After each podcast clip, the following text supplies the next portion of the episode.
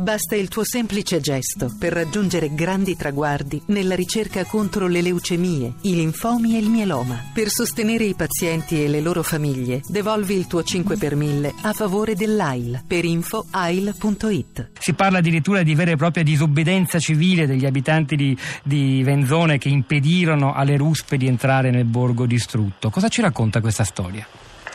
Racconta intanto una sinergia fra le popolazioni e culture intellettuali disperse. Ramona Avenzone conta molto, se non ricordo malissimo, un mio ex compagno di liceo, Remo Caciti, che insegnava insegna tuttora a Milano, credo, e tornò in questo impegno. E mh, ci racconta, e mh, diciamo, questo valorizza molto la cosa che avete detto all'inizio, da, da, su cui io tornerei un secondo perché in realtà è il punto di partenza, la natura dei luoghi colpiti.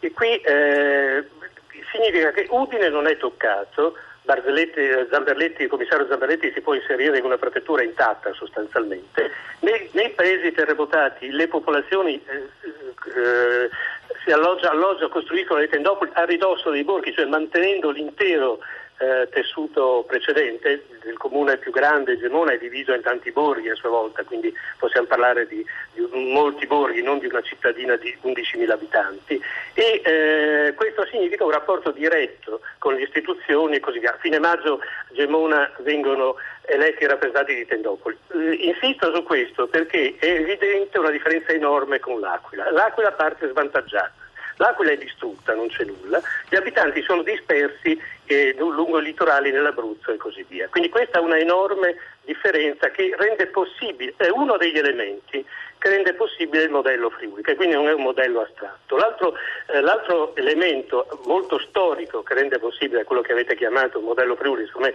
forse non è del tutto giusto chiamarlo così, ma il clima dell'epoca che è assolutamente irripetibile, anche questo è stato ricordato, una straordinaria democrazia del basso, per me eh, appunto che sono friulano vedere assemblee di interi paesi, coordinamenti fra i, coordinamento fra i paesi terremotati, delle, coordinamento dei paesi terremotati e delle tendopoli.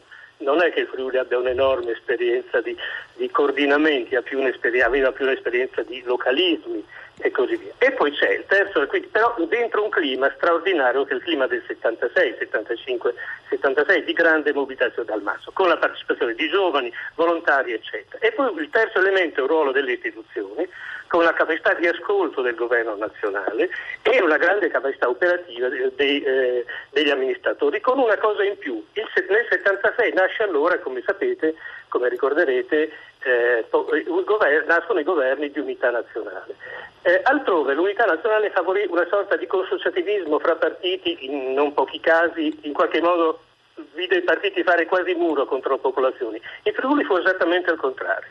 Il clima dei, dei governi di unità nazionale favorì non solo una legge che attribuiva alle amministrazioni locali potere decisionale, centrale, anche, e questa è una scelta politica positiva contrapposta a quelle negative fatte in, in Abruzzo. Ma favorì soprattutto ecco, questo clima eh, diciamo, diverso dal passato e anche incerto perché non si sapeva all'inizio, siamo agli inizi dei governi internazionali, non sapeva come si sarebbe andata a finire, diede molto, molto spazio all'iniziativa dei cittadini. E poi c'è un ultimo elemento che voglio citare con molta forza, il ruolo straordinario svolto dalla Chiesa friulana dalla Chiesa Friulana del suo insieme, da uno straordinario vescovo, Monsignor Battisti, che eh, fu importantissimo, l'assemblea eh, di un anno dopo di cristiani per la ricostruzione del Friuli, il ruolo della vita cattolica, che il giornale della Curia, e c'è una foto, guardi, su questa voglio concludere questo intervento, c'è una foto che a me resta nel cuore e che è il simbolo di quel periodo. È il, la foto del vescovo Alfredo Battisti fuori da una caserma, decide non, di non entrare in questa caserma, è attorniato da giovani, alcuni barbuti, altri meno eh, uno sarà il futuro direttore della vita cattolica, Guiglio Corniali, che allora partecipava al coordinamento dei paesi terremotati. In quella caserma c'è il capo del governo Andreotti. Il capo del governo Andreotti ha ricevuto l'autorità diciamo, e ha invitato il, il, vescovo, il vescovo sta per entrare ma si trova sbarrata la strada dal coordinamento delle, dei paesi terremotati che Andreotti si è rifiutato di ricevere e gli chiedono di dire di no, se non eh, lo slogan, se vuole, dell'epoca è se non riceve la gente, la int, come diciamo noi, in Friuli, e se non riceve la gente e non può ricevere neanche. E con chi si schierò il vescovo? Il vescovo decide di non entrare. Prima le case, poi le chiese, dicevano molti sacerdoti, no? a ribadire la centralità il lavoro, della le case, il lavoro, le case e le chiese.